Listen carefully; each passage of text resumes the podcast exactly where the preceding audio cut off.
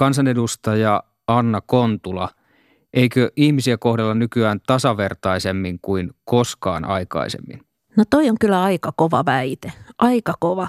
Jos ajatellaan, että suurimman osan historiaa ei kuitenkaan ollut mahdollista edes tehdä sellaisia hierarkioita, siis yksinkertaisesti ihmisten liikkuminen ja tiedon välitys on ollut niin paljon heikompaa, että sellaisia organisaatiokaavioita, mikä tänä päivänä on ihan arkeen, ei ollut olemassakaan onhan se ihan selvää, että meillä on nyt kaiken maailman ihmisoikeuskeskustelu ja yksilöllistyminen ja muu, erityisesti länsimaissa, niin on tehnyt sen, että me ollaan tasa-arvoisia tavalla, joka on uutta ja erityistä, mutta onko se tasa-arvoisempaa kuin kaikkina aikoina kaikkialla maailmassa, niin, niin e, en, en uskaltaisi lähteä ihan niin sanoa.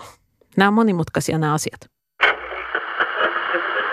Maailma on mennyt parempaan suuntaan edellisen 200 vuoden aikana, mutta huominen on huonompi. On huonompi. huonompi. Kuuntelet Yle Puhetta. Huominen on huonompi ohjelmaa, jossa tarkastellaan yhteiskunnallista edistystä. Tänään puhumme ihmisten tasa-arvoisen kohtelun kehittymisestä – ja sen verran sanon tässä vaiheessa, että myöhemmin keväällä tässä ohjelmasarjassa on nimenomaan sukupuolten välisen tasa-arvon kehitystä käsittelevä ohjelma. Siksi emme erityisen paljon naisasiaa käsittele tänään, mutta sitä sivuamme myös tässä lähetyksessä. Minä olen Pekka Vahvanen ja vieraanani on tänään Vasemmistoliiton kansanedustaja ja yhteiskuntatieteiden tohtori Anna Kontula. Tervetuloa. Kiitos. Kiva olla täällä. Sinä yrität olla vähän kaikkien syrjittyjen ystävä. Tykkäsitkö lapsena leikkiä Jeesusta? Ei, meillä päin ei leikitty Jeesusta, mutta meillä leikittiin kyllä vallankumoussissejä aika paljon. Minkä maan vallankumoussissejä? Lä- Ää, nikarakualaisia. Ai saakeli. Reikan ei olisi tykännyt teistä. Joo, me, mä asuin lapsuuteni Pispalassa, missä oli valmiiksi ö, suuret korkeuserot ja siellä me sitten kuvittelimme olevamme vuoristossa ja taistelimme pahaa diktaattoria vastaan. Sitä mä oon sitten tehnyt aikuisielläkin. Tutkit seksityöläisiä noin vuosikymmen sitten väitöskirjassasi. Miten syrjitty vähemmistö seksityöntekijät nykyyhteiskunnassa nähdäksesi on? No siis seksityöhön liittyvä stigma oli sellainen häpeäleima, joka estää avun saannin ja ylipäätään siitä puhumisen. Sehän on erittäin vahva edelleen, erittäin vahva. Mutta tota, seksityöntekijöiden etuna on se, että he ei erotu katukuvasta. Että on aika helppo siinä omassa arjessaan salata sen, että myy seksiä. Mutta sitten jos on kysymys sellaisesta syrjitystä ryhmästä, jossa se niin syrjintäperuste näkyy ulospäin – niin se on paljon vaikeampi vaihtaa ihon väriä tai ähm, liikkumisen edellytyksiä S-Marketin reissun ajaksi. Et tässä mielessä seksityöntekijät on paremmassa asemassa kuin esimerkiksi ihmiset, joiden väri eroaa paljon niin tota, siitä, mikä koetaan normaaliksi. Yle puhe. Huominen on huonompi. Pidämme näitä totuuksia itsestään selvinä että kaikki ihmiset on luotu tasa-arvoisiksi, että luoja on antanut ihmisille luovuttamattomia oikeuksia, joihin lukeutuvat elämä, vapaus ja onnen tavoittelu. Tämän tekstin on kirjoittanut Thomas Jefferson Benjamin Franklinin ja John Adamsin pienellä editoinnilla. Yhdysvaltain itsenäisyysjulistuksen kirjoittajille oli itsestään selvää, että kaikki ovat vapaita ja tasa-arvoisia, mutta meidän ajan näkökulmasta kaikki eivät silloin lainkaan olleet vapaita ja tasa-arvoisia. Afrikasta tuoduilla orjilla ei ollut oikeuksia, naisilla ei ollut oikeuksia ja esimerkiksi homoseksuaalisuus oli tuomittua. Itse asiassa joissain osavaltioissa orjien keskinäisestä homoseksistä oli rangaistuksena kuolema. Yhdysvalloissa kuten myös Euroopassa ja monessa muussa maailmankolkassa aika Yhdysvaltain itsenäisyysjulistuksen jälkeen ja varsinkin 1900-luku on ollut valtavaa erilaisten ihmisten oikeuksien kehitystä. Anna Kontula, alkaako ainakin läntinen maailma olla jo valmis tässä mielessä? Niin, no ei maailma on ikinä valmis. Jos Mutta ajate... läntinen maailma on aika valmis. No jos ajatellaan esimerkiksi, minkä verran mielenterveyslääkkeitä käytetään länsimaissa, niin kyllä mä nyt sanoisin, että täällä vielä vähän on erilaista puuhaa. Että selvästikään kaikki ei mut, ole mut sehän niin on täysin eri asia. Ei, ei tietenkään olla onnensa kukkuloilla, mä allekirjoitan sen täysin, mutta kyse ei ole siitä, että meitä sorrettaisiin ja meillä ei olisi oikeuksia, vaan kyse on ennemmin muista asioista, jotka johtaa siihen mielekkyyskriisiin. Esimerkiksi se, että ihmiset ei välttämättä tee sellaista työtä, jolla on arvoa tai että niillä ei ole työtä tai että ne ei koe muuten tätä niin kuin läpiteknologisoitunutta elämää mielekkääksi. Mutta eihän se siitä johdu, että, että ihmiset olisi jotenkin no, kyllä, meillä on ed- kyllä meillä on edelleen ihan selvästi verifioitavissa olevia rakenteellisia tekijöitä, jotka estää ihmisiä, teke, estää ihmisiltä sen onnen ja mitä muuta se Jefferson nyt sanokaan, niin tavoittelun – ja, ja tota, ne on siis ihan selvästi osoitettavissa koulutuksen periytyminen tai se, että tietyillä diagnooseilla on huomattavasti suurempi todennäköisyys kärsiä erilaisista päihdeongelmista, joilla taas sitten on paljon erilaisia jatko-ongelmia. Kyllä, eikö, eikö esimerkiksi koulutuksen periytyvyys pitkälti johdu myös siitä, että älykkyys periytyy? Älykkyyden periytyvyys on eri tutkimuksissa 50 jopa yli 80 prosenttia. No, Ka- kai me, tällaisilla asioilla on myös merkitystä. Niin, jos, meillä on, jos meillä on sellainen tilanne, että meillä on kaksi äh, pelkkiä älliä kirjoittanutta ylioppilasta ja toinen tulee rikkaasta perheestä, toinen köyhästä perheestä, niin se rikkaasta perheestä tuleva tienaa kymmenen vuoden päästä monta tonnia enemmän. Se on hyvässä duunissa, se on, aha, se on todennäköisesti matkalla eliittiin – kuin sitten se henkilö, joka tulee sieltä köyhemmästä perheestä, joka kyllä pärjää ja järjestää todennäköisesti elämänsä ihan kohtuullisesti, mutta sillä ei ole ollut käytössä niitä samoja verkostoja ja etenemisen väyliä kuin mitä on ollut toisella, jonka menestys on ollut samanlaista. Et niin. En usko tähän, että genetiikka selittäisi niin, näitä oot, eroja. Oot siinä mielessä kyllä oikeassa. Itse kirjoitin kaksi L ja on tota, maatalosta – ja tota, ei mun tulot ole kyllä kovin häävitse. No niinpä, tunnustaa. sä oot elävä esimerkki. Vielä on meillä työtä tehtävää. Niin, ihmisillä on toisaalta tarve siihen, että, että meidät tunnustetaan ja meitä kohdellaan autonomisina yksilöinä. Mutta eikö aika moni kuitenkin halua toisaalta sitä, että meille kerrotaan, että mitä meidän kuuluu tehdä? No tämähän on se suuri niin, vapaustaistelun dilemma, että – että kaikki ihmiset ei halua olla vapaita tai ei halua olla vapaita sillä tavalla, kun ne, jotka vapautta tavoittelevat, ajattelee. Mulle on ollut, kun on kasvanut sellaisessa ympäristössä, missä vapaus ja ihmisen autonomia ja koskemattomuus ja, ja mahdollisuus määrätä itsestään on ollut hirveän tärkeitä ja kantavia ja itsestäänselviä asioita, niin on ollut ihan hirveätä huomata, että monet ihmiset on suorastaan tyytymättömiä, ellei heillä ole jotakuta, jota seurata, jotakuta, joka, joka niin kuin käskee ja tietoisesti hakeutuvat tilanteisiin, niin vaativat, että jonkun tulisi johtaa heitä. Ja en mä nyt sitten tiedä, jos me uskotaan samanaikaisesti demokratiaan, jossa kuitenkin ajatuksena on, että ihmisten pitäisi saada itse päättää elinoloista. Ja sitten meillä on ihmisiä, jotka haluaa niitä hierarkioita – niin voidaanko me sitten vaatia itseisarvoisesti, että ei hierarkioita ja ihmisten pitäisi olla vapaita, jos ei ne halua olla vapaita, niin onko se silloin mitään vapautta? Se on aika vaivalloista puuhaa päättää asioista itse, tehdä valinnat itse, niin ajatella kaikki itse.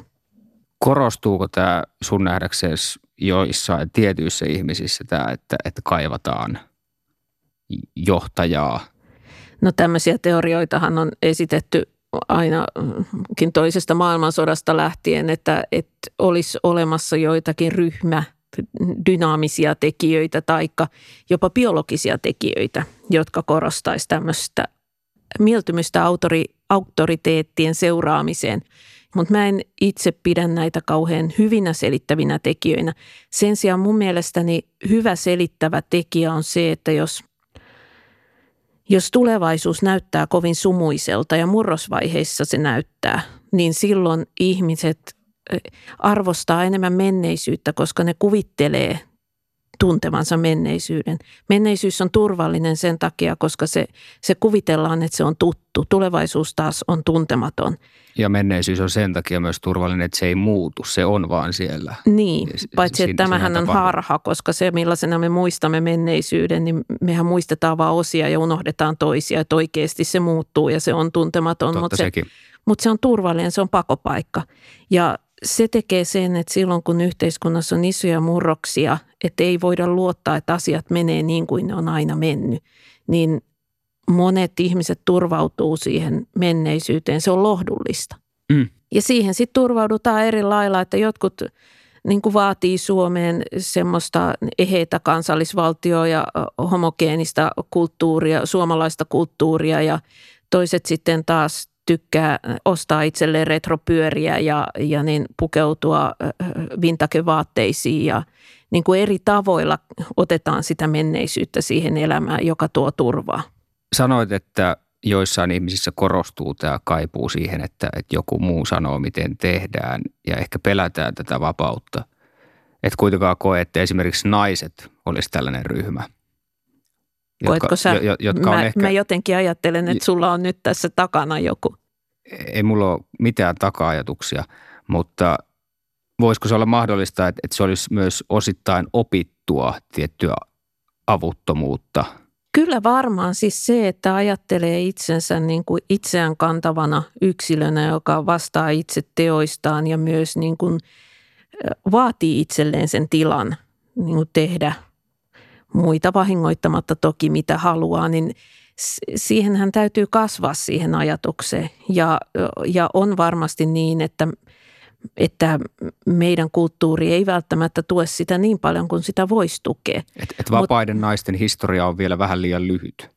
Joo, mutta sitten mä en ole varma, allekirjoitanko mä, tota, mä, mä tunnistan tuon diskurssin siitä, että naisia opetetaan tottelee ja olen kilttejä tyttöjä, mutta mä en ole varma, uskonko mä siihen, että että kyllähän meillä myös opetetaan pojille, siis meidän koululaitoshan, sehän opettaa niin teollisuusyhteiskunnan hierarkiaa – et siinä mennään pillin mukaan sisään ja ulos ja totellaan opettajaa, jonka pitää olla auktoriteetti. Ja sitten siellä on se rehtori, joka on suuri johtaja siellä opettajan takana vielä, niin eihän tämmöisessä maailmassa kasva. Ja jos vielä on kotona samalla lailla autoritäärinen järjestelmä, niin eihän siinä mitään niin kuin tasa-arvoista ymmärrystä yhteiskunnasta kasva. Niin miten ne pojat sitten kasvaisi eri lailla? Aika paljon meillä on miesvaltaisia yhteisöjä, joissa on aika korkeat ja selvät niin kuin näkyvät hierarkiat. Kyllä. Tasa-arvokysymykset ovat tavattoman monimutkaisia kysymyksiä, kuten Anna Kontula linjaa. Laki on kuitenkin hieno asia, upea asia, varsinkin silloin, kun se turvaa ihmisten tasapuoliset oikeudet. Vielä vähän yli sata vuotta sitten esimerkiksi irlantilaiskirjailija Oscar Wilde tuomittiin kahdeksi vuodeksi pakkotyöhön homoseksin harjoittamisesta. Mikä siinä rehellisen homoilun ymmärtämisessä on ollut ihmisille aina niin tavattoman vaikeaa?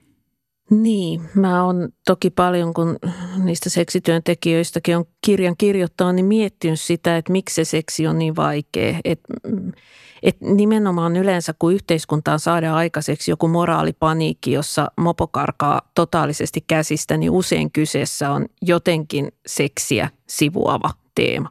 Ei aina, mutta tosi usein.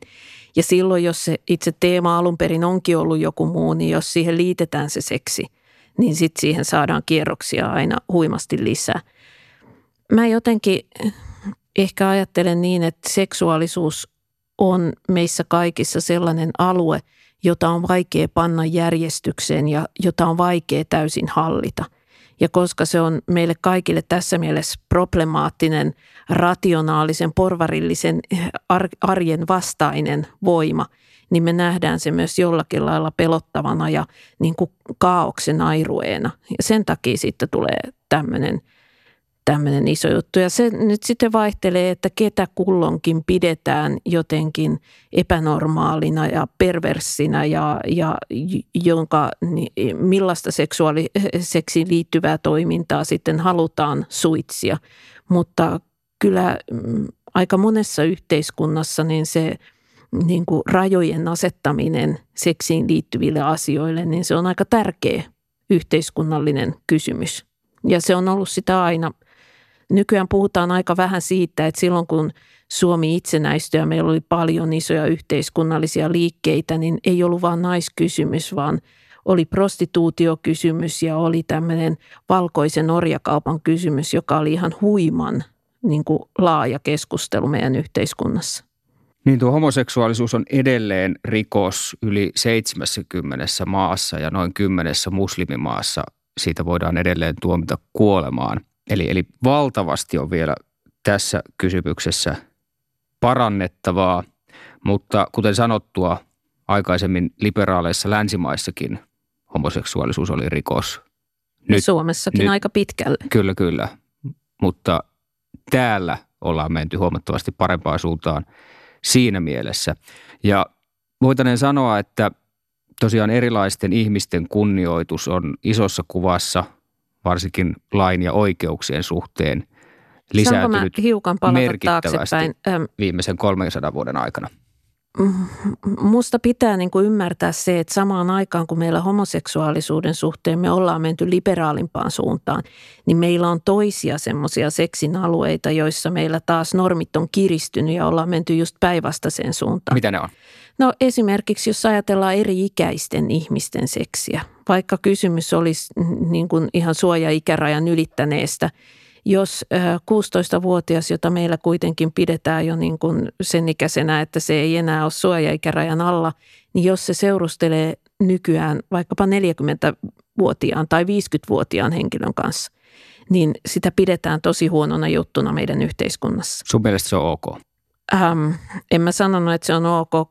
Kaikkeen näihin liittyy aina varauksia, mutta se on selvästi semmoinen asia, jossa normi on kiristynyt – ei tarvi mennä kuin parisataa vuotta taaksepäin, niin se oli ihan normaali tilanne ja sitä saatettiin pitää sille 16-vuotiaalle niin hyvänä tapana järjestää elämänsä, että pääsee vaikka vakiintuneen eh, varakkaan henkilön kanssa naimisiin, johonka ikäero on 25-30 vuotta.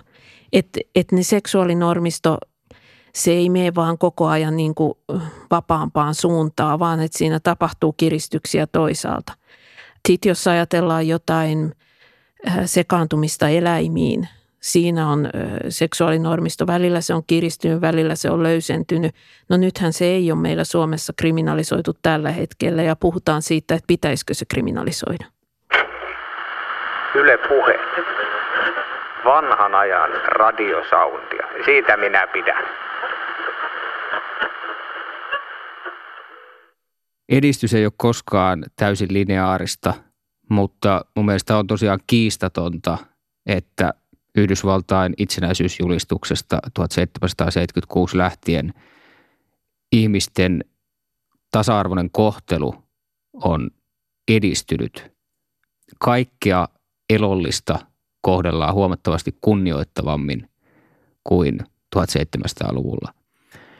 Ja tämä ei ole siis pelkästään, ei ole kyse siis ihmisistä, vaan myös eläimistä. Monet on sitä mieltä, että eläimillä on myös samanlaiset oikeudet kuin ihmisilläkin. Luovuttamattomat, loukkaamattomat oikeudet. Yksi poikkeus tässä kehityksessä mun nähdäkseni on, se on syntymättömien lasten oikeudet. Edellisen 50 vuoden aikana heidän oikeutensa on huomattavasti heikentyneet. Joo. Mennään ensin tuohon sun niin kuin lähtöväitteeseen, että ylipäätään olisi kaikkien muiden elollisten osalta niin kuin tasa-arvoinen kohtelu parantunut. Siis mehän tiedetään hirvittävän vähän sellaisista kulttuureista, joissa ei ole kirjoitettua perintöä tai sitä on hyvin vähän, mutta en tiedä onko esimerkiksi intiaanikulttuurien, niin onko se kovin romantisoitu se kuva, mitä sieltä on annettu, mutta ne jäljet, mitä meillä sieltä on, niin kyllä meillä on vielä aika pitkä matka sellaiseen elollisen kunnioittamiseen, joka siellä on siihen perusfilosofiaan kuulunut näiden jälkien perusteella, mitä, mitä me voidaan lukea. Niin puhutaan Et, nimenomaan luontosuhteesta, suhteesta eläimiin. Suhteesta eläimiin ja suhteessa niin kuin to, ihmisiin ja myös niin kuin muihin elollisiin olentoihin, kasveihin ja mitä näitä nyt on.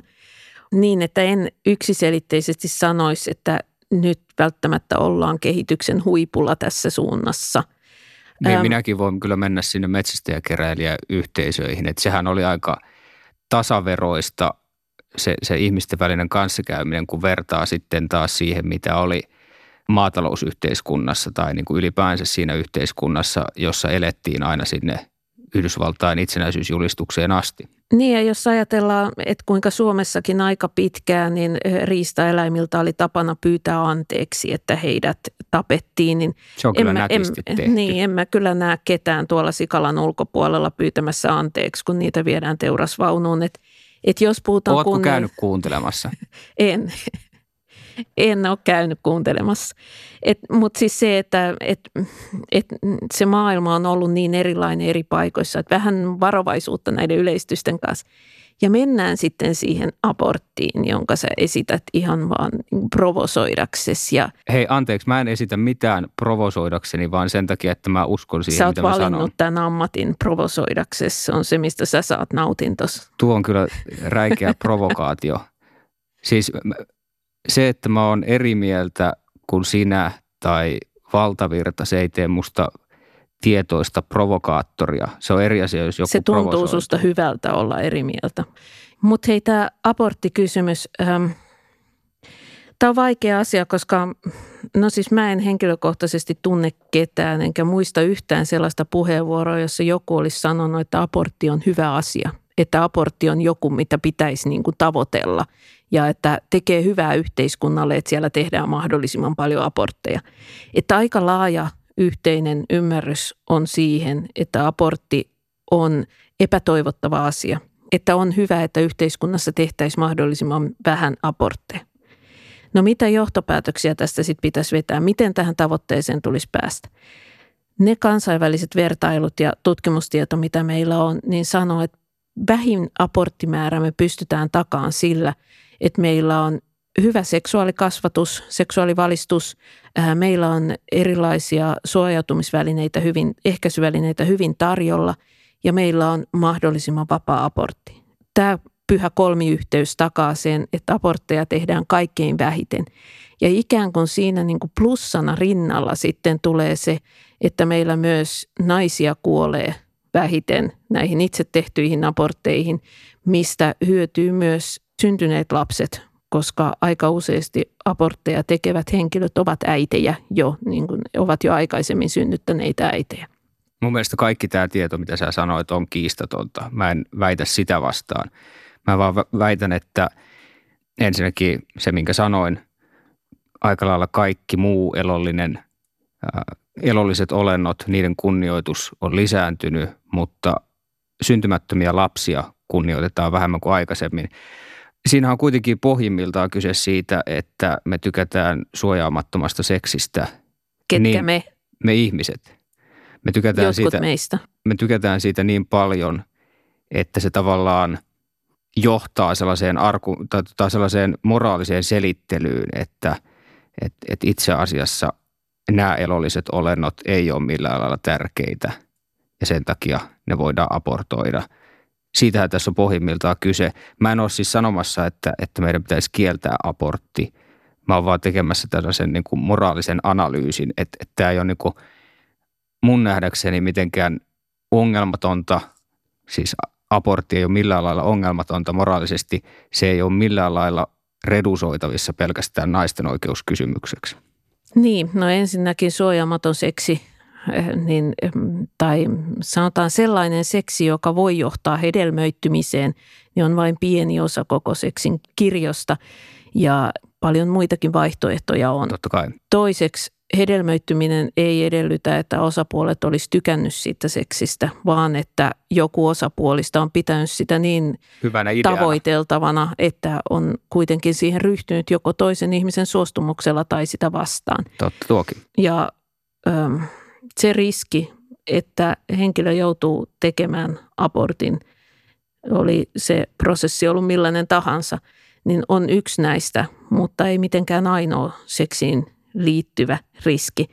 Ja, ja tota, no siis ehkä mä olen tästä sun teoriasta siinä mielessä samaa mieltä, että mä en usko, että, että me oltaisiin saatu näin edistyksellistä aborttilainsäädäntöä aikaiseksi ellei siitä olisi selkeää hyötyä myöskin miehille, jotka eivät itse niin fyysise, fyysisesti osallistu sen hedelmöittymisen jälkeiseen projektiin. Täällä Suomen yleisradio ja huominen on huonompi ohjelma. Kuuntelet Yle Puhetta, huominen on huonompi ohjelmaa. Minä olen Pekka Vahvanen ja vieraanani on kansanedustaja Anna Kontula. Keskiajalla ja uuden ajan alussa kidutus ja kuolemantuomio olivat vielä hyvin yleisiä kaikkialla maailmassa. Ja 1700-luvulla vielä Englannin lainsäädännössä oli kohta, jonka mukaan romanien seurassa oleminen oli mahdollinen syy langettaa kuolemantuomio. Nyt oikeastaan missään valtiossa kidutus ei ole laillista, vaikka sitä vielä jossain määrin toki harjoitetaan. Kuolemantuomio on poistettu ainakin lähes kaikista sivistyneistä valtioista ja Yhdysvalloissakaan kuolemantuomittuja ei nykyään teloiteta kuin ehkä 3-40 vuodessa.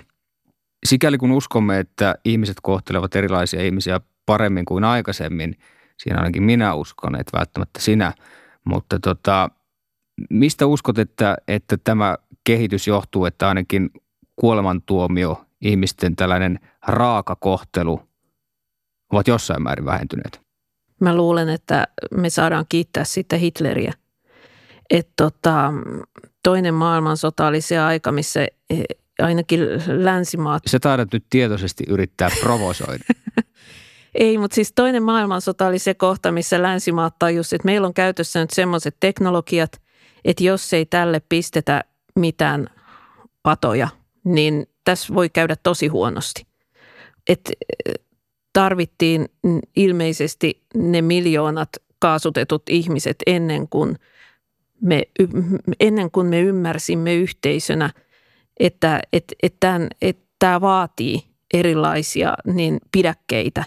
Että, että ennen, vielä 30-luvullahan monet ajatteli, että mitään tämmöistä ei voi tapahtua sen takia, että Saksa oli koko Euroopan koulutetuin kansa ja oli tuottanut valtavan määrän korkeakulttuuria ja sen piti olla niin sivistynyt ja edistynyt ja kaikkea muuta, että ei ole niin mahdollista, että asiat menis pahasti pieleen.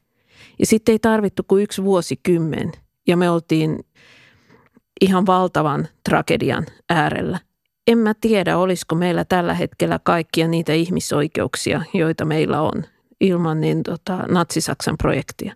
Juha Antti Lamperi väitti tässä ohjelmasarjassa aikaisemmin, että talouskasvu olisi pitkälti tehnyt ihmisistä moraalisempia. Karl Marxkin kirjoitti kommunistisen puolueen manifestissa Engelsin kanssa, että kansainvälinen kapitalismi saa raakalaismaisimmankin muukalaisvihan antautumaan. Uskotko, että kapitalismia – on yhtään kiittäminen tässä yleisessä inhimillistymiskehityksessä? No ensinnäkään mä en usko, että, että moraali olisi mitenkään, no, ihminen moraalisena olentona olisi jotenkin erityisesti perustavalla tavalla muuttunut. Se, mikä, mitä kapitalismi on tuottanut noin pitkässä juoksussa, niin se on tuottanut tuottavuuden kasvun, merkittävän nousun, minkä seurauksena – on mahdollista keskittyä muuhunkin kuin henkiin jäämiseen. Mutta kapitalismi ei tuottanut sitä, että tämä tuottavuuden kasvu jakautui niinkin laajalle, kun se jakautui yhteiskunnassa, vaan sen tuotti lähinnä, lähinnä sosialismin pelko, kommunismin pelko. Ja sen seurauksena... Niin kuin, Kommunisti nostaa nyt omaa häntään. no sitäkin, joo, mutta aiheellisesti ja perustellusti kommunistihistorioitsija nostaa omaa häntänsä. Toinen asia on se, että kapitalismin nykyvaiheessaan se tekee erilaisuudella rahaa. Eli kapitalismi alkuvaiheessaan, kun tehta, silloin kun tehtaita perustettiin, niin silloin oli hyvä, että työläiset oli toistensa näköisiä ja mahdollisimman yhdenmukaisia, koska ne oli koneen osia ja kulki siinä koneen mukana. Kapitalismi hyötyi siitä, että pyrittiin, että ihmiset on mahdollisimman samanlaisia – Nykykapitalismi elää ja tuottaa arvoa siitä, että on paljon erilaisia ihmisiä, on erilaisia etnisiä taustoja, kansallisia taustoja, eri sukupuolia ja niin poispäin. Ja nykykapitalismin oloissa sen takia on helppo nähdä sellaisia syrjiviä rakenteita, jotka kohdistuu tällaisiin erilaisuuksiin, koska nyt talous hyötyy siitä, että pyritään näitä niin kuin syrjiviä rakenteita poistaa. Yksi syrjivä rakenne on, jota kapitalismi ei pyri uhmaamaan ja se on luokkajako. Eli samaan aikaan kun meillä yhteiskunnassa puhutaan sukupuolten tasa-arvosta ja, ja puhutaan etnisestä syrjinnästä, niin eipä täällä just käydä vakavaa keskustelua siitä, mitkä on eri yhteiskuntaluokkien mahdollisuudet tässä yhteiskunnassa ja meneekö ne huonompaan vai parempaan suuntaan. Se johtuu varmaan siitä, että suomalaisessa yhteiskunnassa ei ole luokkia. Mutta itsehän uskon siihen analyysiin, että valistusaikaa on jossain Kai sä määrin. Pekka tiedät, että tuo, että luokkia ei ole olemassa, niin se on ollut jo 1800-luvulla tämmöinen niin kuin porvarillinen hokema, jota on 1800 toistellut sukupolvi toisensa jälkeen. 1800-luvun porvarit oli väärässä, mutta 2000-luvun luddiitti on oikeassa. Ehkä sä olet samalla lailla sokea kuin mitä he olivat aikanaan. Se on mahdollista, mutta evidenssi ei, ei nähdäkseni viittaa siihen, että Suomessa olisi selkeästi luokkia, joista ei pääse pois, koska kyllähän siis alimmasta desiilistäkin päästään ylimpään desiiliin huomattavasti alemmalla todennäköisyydellä kuin että ylimmässä desiilissä pysyttäisiin ylimmässä desiilissä, mutta sehän ei ole mitenkään mitätön se prosentti, että, että niin kuin alimmasta tuloluokasta noustaan ylimpään. Ää, Sosiaalista kiertoa on ollut aina ja kaikissa yhteiskunnissa, mutta äm, Ei, ei missään nimessä tässä mittakaavassa. ei tässä mittakaavassa, mutta sitä on nyt meidän yhteiskunnassa vähemmän kuin sitä on ollut 30 vuotta sitten. Ja se ei, musta se sosiaalisen kierron olemassaolo ei itsessään riitä tunnukseksi sille, että onko luokkia olemassa vai ei. Meillä esimerkiksi on ihan selkeitä erillisiä luokkakulttuureja tässä yhteiskunnassa. Ja suomalaiset osaa asettaa itsensä yhteiskuntaluokkaan yhtä pitävästi tutkijoiden kanssa, kun niille tehdään kyselyitä. Eli he myös tunnistaa ne luokkakulttuurit ja oman paikkansa siinä luokkarakenteessa.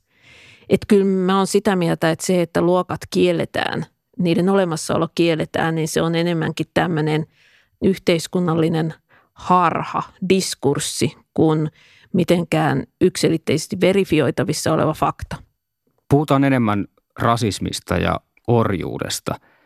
Seuraavassa sitaatissa Kongon pendekansan ihmiset kuvaavat valkoisten miesten saapumista Afrikkaan uuden ajan alussa historioitsija Mukuntso Kiokon mukaan. Yle Puhe. Huominen on huonompi. Isämme elivät mukavasti. Heillä oli karjaa ja viljaa, heillä oli marskimaata ja banaanipuita. Yhtäkkiä he näkivät suuren laivan kohoavan valtamerestä. Laivalla oli valkoiset siivet, jotka kimalsivat veitsen lailla. Vedestä nousi valkoisia miehiä. He puhuivat sanoilla, joita kukaan ei ymmärtänyt. Esi-isämme säikähtivät. He antoivat tulijoille nimen Vumbi, kuolleista palannut henki. He puskivat tulijat takaisin mereen nuolten voimalla. Mutta vumbit sylkivät tulta ja ukkosen jyrinää. Monia kuoli. Esi-isämme pakenivat. Päälliköt ja viisaat miehet sanoivat, että vumbit olivat tämän maan aiempia omistajia. Siitä päivästä eteenpäin valkoiset ovat tienneet vain sotia ja kärsimyksiä. Niin, ihmisillä on jonkinlainen taipumus vähän epäillä ja pelätä kaikkea vierasta, jota ei tunneta. Kansanedustaja Anna Kontula, onko tällainen vieraskammo tai xenofobia sinun mielestäsi jollain tasolla ymmärrettävää? Siis ainakin se on tosiasia. Siis on tosiasia, että mm, jollakin tasolla ihmiset reagoi mm, toki myös uteliaisuudella, mutta myös pelolla vieraisiin asioihin, eikä vain vieraisiin ihmisiin, vaan myös mm, niin kuin uuden ruoan maistaminen on aina kynnyksen takana, siis ylipäätään kaikkeen totutusta poikkeava. Se, mikä on totuttua, niin se on turvallista, se tiedetään ja, ja se ei vaadi kynnystä. Kaikki, mikä poikkeaa totutusta, on aina jollakin lailla sisältää risk, enemmän riskejä ja vaatii jonkinnäköistä ponnistelua. Mutta onhan meillä monia muitakin erilaisia mekanismeja, joille me ei anneta periksi.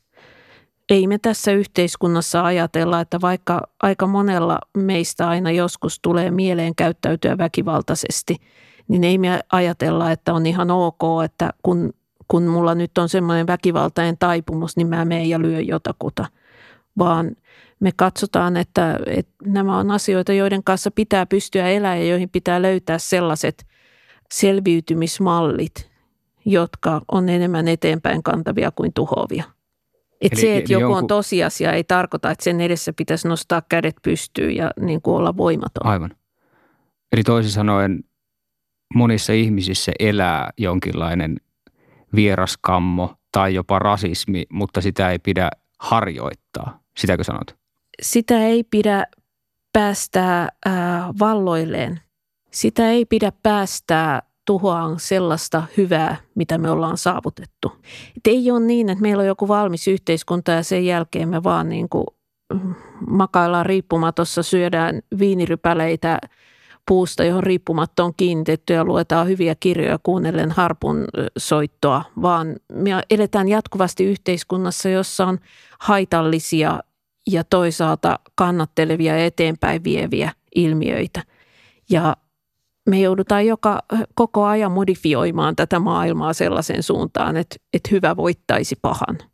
Niin, eurooppalaisen historian yksi mustimista luvuista on tämä vuosisatoja jatkunut orjakauppa, jota on nykynäkökulmasta täysin mahdotonta perustella millään tavalla.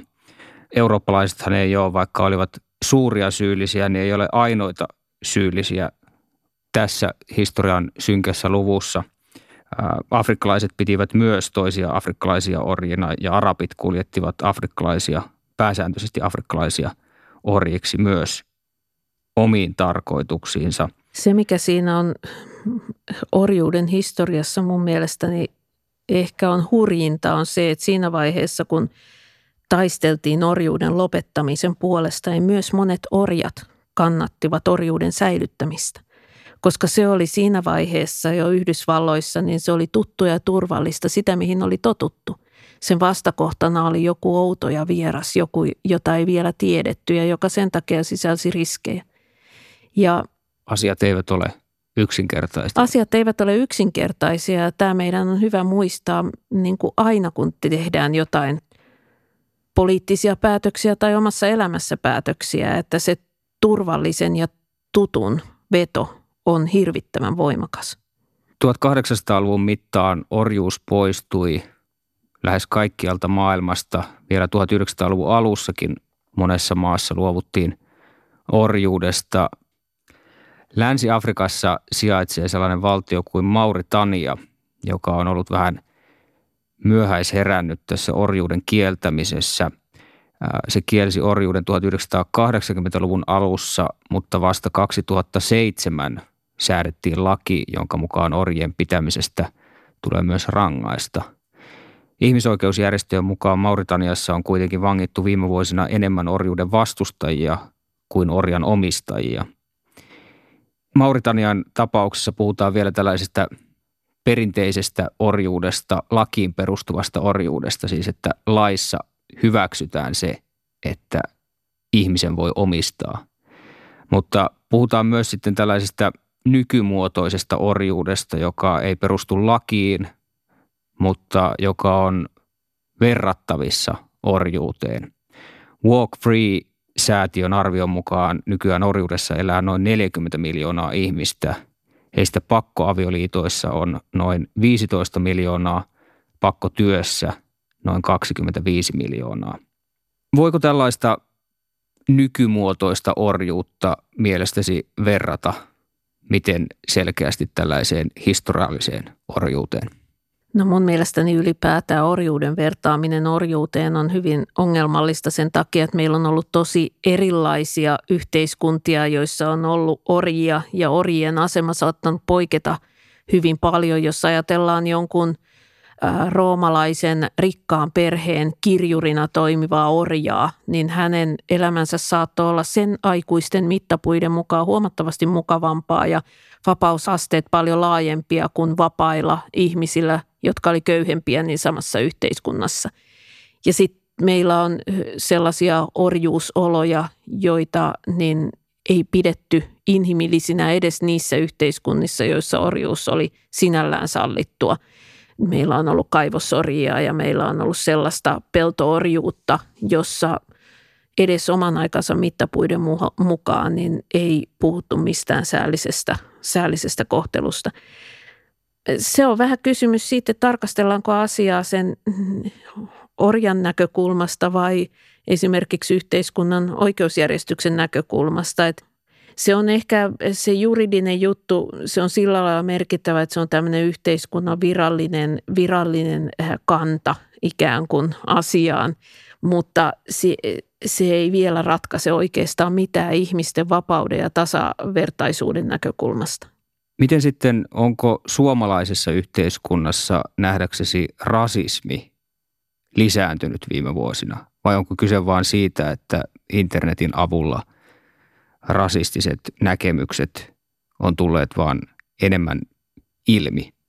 Mä en usko, että meillä on mitään keinoa mitata sitä, että onko rasismi lisääntynyt tai vähentynyt. Tai mä en ole nähnyt sellaista tutkimusta, joka kertoisi sen. Mutta se me tiedetään, että Suomessa ainakin ulkonäöltään niin jollakin lailla siitä, mikä kuvitellaan normaaliksi, niin poikkeavat henkilöt kokee meillä rasismia huomattavasti enemmän kuin suurimmassa osassa länsimaita. Ja tämä on osittain sitä selittää toki se, että me vielä 80-luvulla meillä oli ylipäätään maahanmuuttoa vähemmän kuin, oliko Albaania, niin semmoinen maa, jossa sitä oli vähemmän kuin meillä, mutta muuten maahanmuutto ja eri maista tulevien ihmisten näkyminen katukuvassa on meillä niin paljon uudempi asia kuin suurimmassa osassa läntistä maailmaa, että me tavallaan harjoitellaan näitä asioita vasta. Et mä uskon, että tämä asia kyllä helpottuu, ellei ilmastonmuutos ehdi tuhota koko sivilisaatio sitä ennen, mutta selvää on, että se on meillä ongelma ja se on meillä isompi ongelma kuin monessa muussa yhteiskunnassa. Datatieteilijä Seth Stevens Davidovitsin mukaan, kun katsotaan Google-hakuja ja tällaisia niin kuin rasistisia hakuja, rasistisia termejä, niin niitä käyttää lähtökohtaisesti melkein ainoastaan sellainen vanhempi väestö. Ja tämä viittaisi siihen, että, että rasismi on tavallaan menossa pois muodista ja marginalisoitumassa entisestään vaan. Että et uudet sukupolvet ei olisi enää läheskään yhtä rasistisia. Niin, mä en ole koskaan ollut kauhean huolissaan siitä, tai musta se ensisijainen ongelma ei ole se, että sanotaanko neekeri vai eikö sanota, vaan ensisijainen ongelma on se, miten ihmisiä tosiasiallisesti kohdellaan ja miten ne rakenteet, niin millaisia ne on. Mä oon enemmän huolissaan semmoisesta niin poliittisesti korrektista – rasismista, se missä ei sanota yhtään rumia sanoja, jossa se pystytään pukemaan niin kauniiseen muotoon, että siihen ei pääse kunnolla tarttuun kiinni ja sanoa, että nyt tuossa kohtaa on se ongelma, mutta mikä tosiasiallisesti johtaa siihen, että ihmiset on etnisen taustansa tai kansallisuutensa perusteella selkeästi eriarvoisessa asemassa. Mitkä tahot harjoittaa tätä poliittisesti korrektia rasismia? No jos mä nyt otan esimerkin, niin kun oli tämä kohu liittyen näihin Oulun raiskauksia, sen jälkeen kyselytunnilla keskusteltiin sitten aiheesta eduskunnassakin, niin Orpo käytti semmoisen puheenvuoron, jossa hän antoi ymmärtää, että että vuoden 2015 turvapaikanhakijoiden tänne tuleminen oli jotenkin käänteen tekevää tai että hän sanoi sen niin, että sen jälkeen on tehty kaikenlaisia asioita, mutta se, se niin kuin sivulausen merkitys siinä oli, että silloin tapahtui jotain radikaalia muutosta. Mikään äh, tilasto ei näytä, että näin olisi. Ja Orpolla todennäköisesti tuossa vaiheessa oli jo hyvin tiedossa se faktapohja, koska asiasta oli kohuttu pari viikkoa, että mitä oikeasti on tapahtunut. Ja silti se niin kuin ideologinen ajatus siitä, että se on muualta tuleva uhka, joka tässä nyt on se ongelma, on niin vahva, että se tunki sinne hänen puheeseensa. Vaikka hän ei missään kohtaa sanonut, että ne ei keri tai käyttää mitään muutakaan epäsoveliasta – niin sanomista. Seuraavaksi meillä on vuorossa tuottajan vaatima yliyksinkertaistava kysymysosio. kiireiselle nykykuulijalle yliyksinkertaistava kysymysosio. Anna Kontula, kumpia on kohdeltu historiassa huonommin, naisia vai mustia? Naisia. Koetko, että olet moraalisesti parempi kuin ne miehet, jotka menevät sotimaan ISISin joukkoihin? En. Miksi ihmeessä? Eikö tämä ollut yli yksinkertaistava kysely? Kyllä, kyllä. Tässä perusteluosi.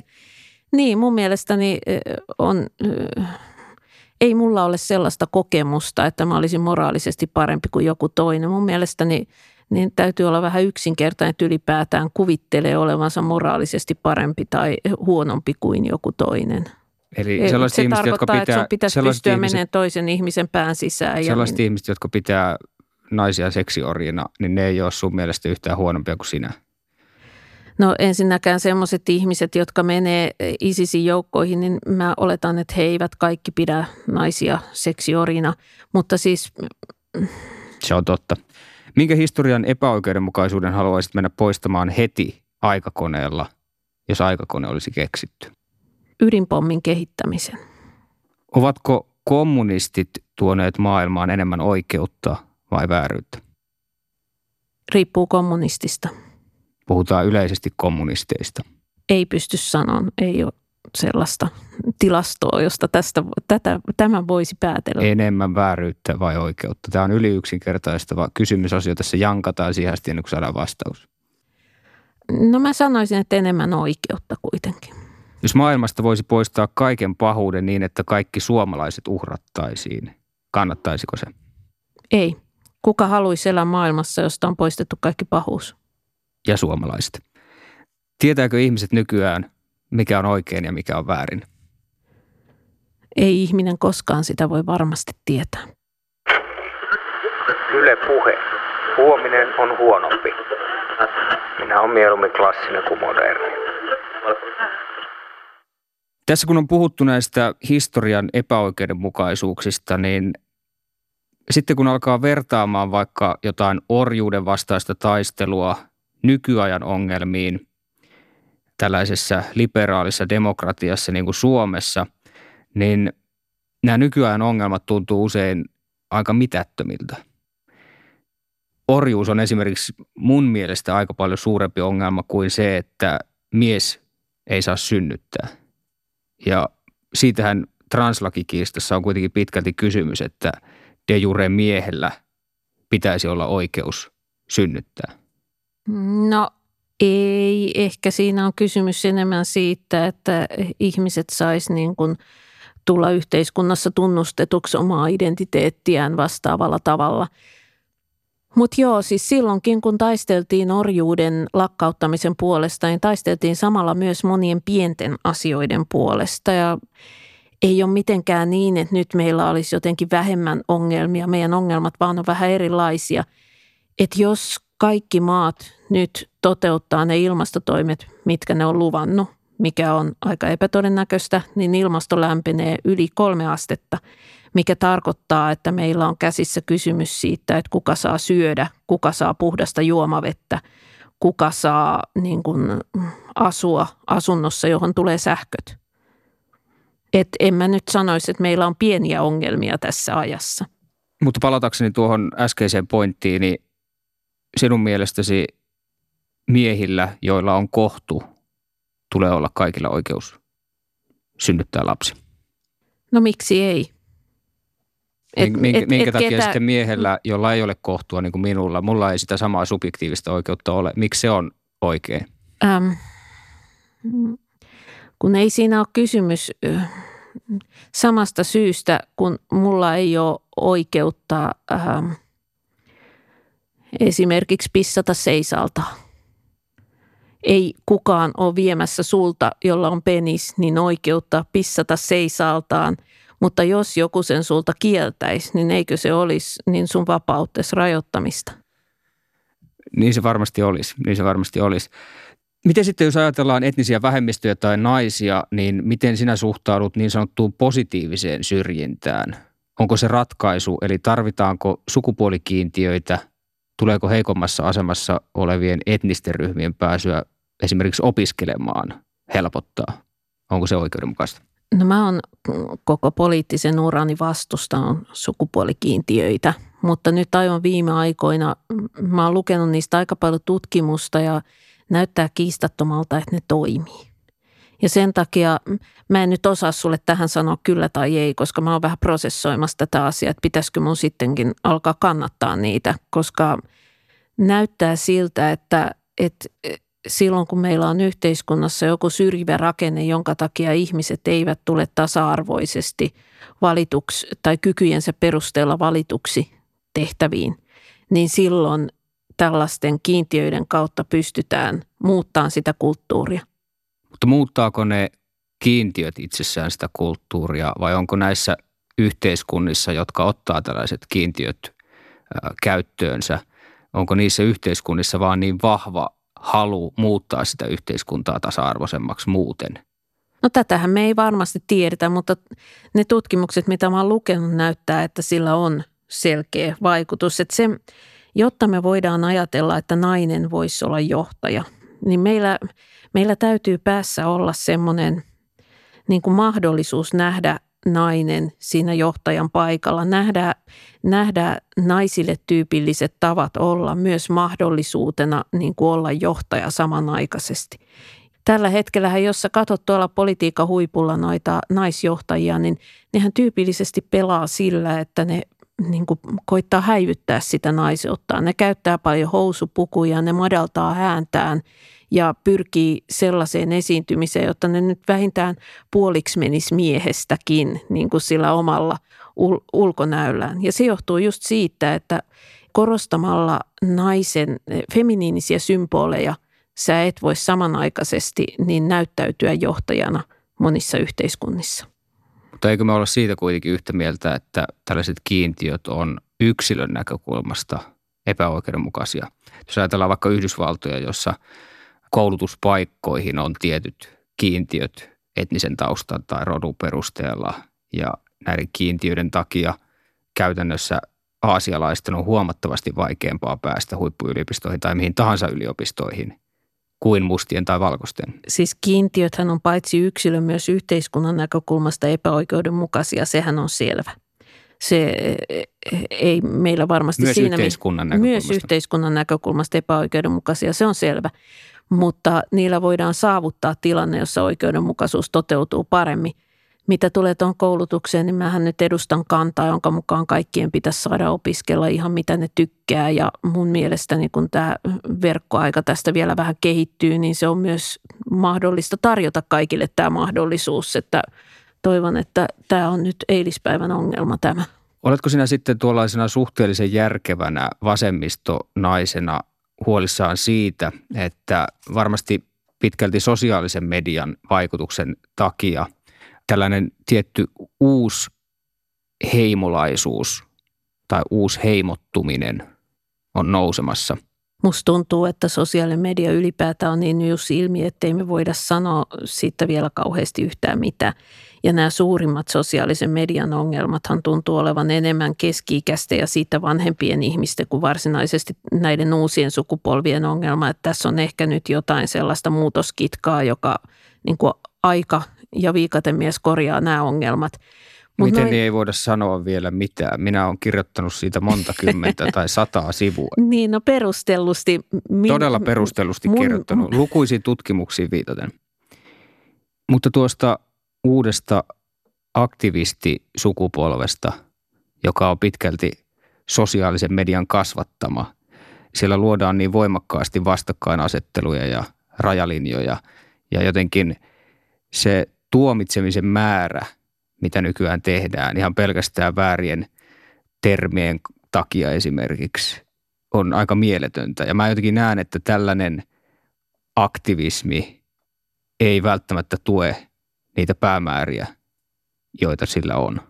Kansanliikkeiden ongelma on aina se, että siellä on niiden rautasten ammattilaisten lisäksi myös paljon amatöörejä mukana ja sehän tässä demokratiassa on, että kaikkien pitää päästä vaikuttaa ja sitten siellä Se on demokratian ongelma, että kaikkien pitää päästä niin. vaikuttamaan. Niin, siis se, että ei, ei kaikilla ole mahdollisuutta omistaa elämänsä siihen, että niin kuin tekisi mahdollisimman järkeviä poliittisia siirtoja ja pyrkisi miettiin loppuun asti, että tämä on nyt tässä nyt osapuolet ja, ja käytetty voima on hyvin balanssissa keskenään. Et mm, jos me ylipäätään halutaan, että yhteiskunnassa kaikki osallistuu, niin sitten me, sit meidän täytyy hyväksyä se, että kaikki osallistuu, vaikka ihmisten taidot niin kuin käydä siihen konfliktiin rakentavasti, niin ne on eri tasoisia eri ihmisillä ja – mitä tulee vastakkainasetteluun, niin se, ihmiset on kyllä lahjakkaasti osannut sen ennen someakin. Et se, mikä nyt on uutta, on se, että ne yksittäiset pienet konfliktit, niin ne näkyy myös sivullisille. Ne on enemmän niin kuin yleisesti Ja ne konfliktit, näkyvillä. joita käydään, on entistä pienempiä ja mitättömämpiä ja niistä pidetään entistä suurempaa ääntä.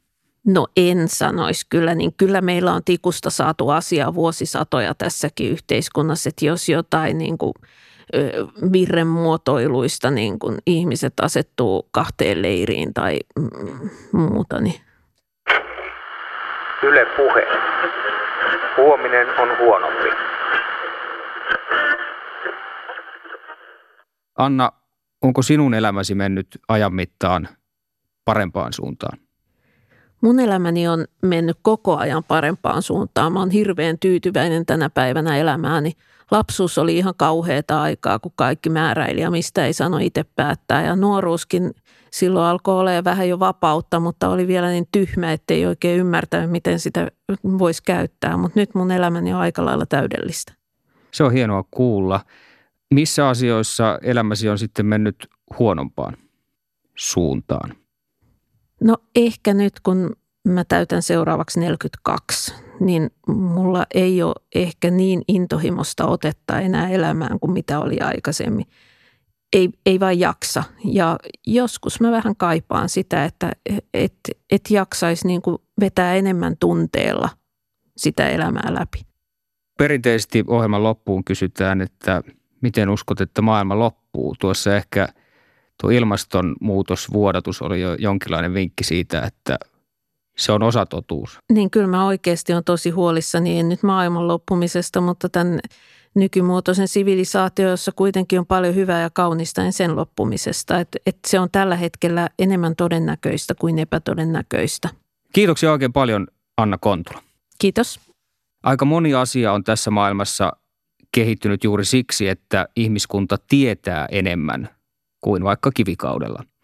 Seuraavassa jaksossa vieraanani on Euroopan historian professori Laura Kolpe.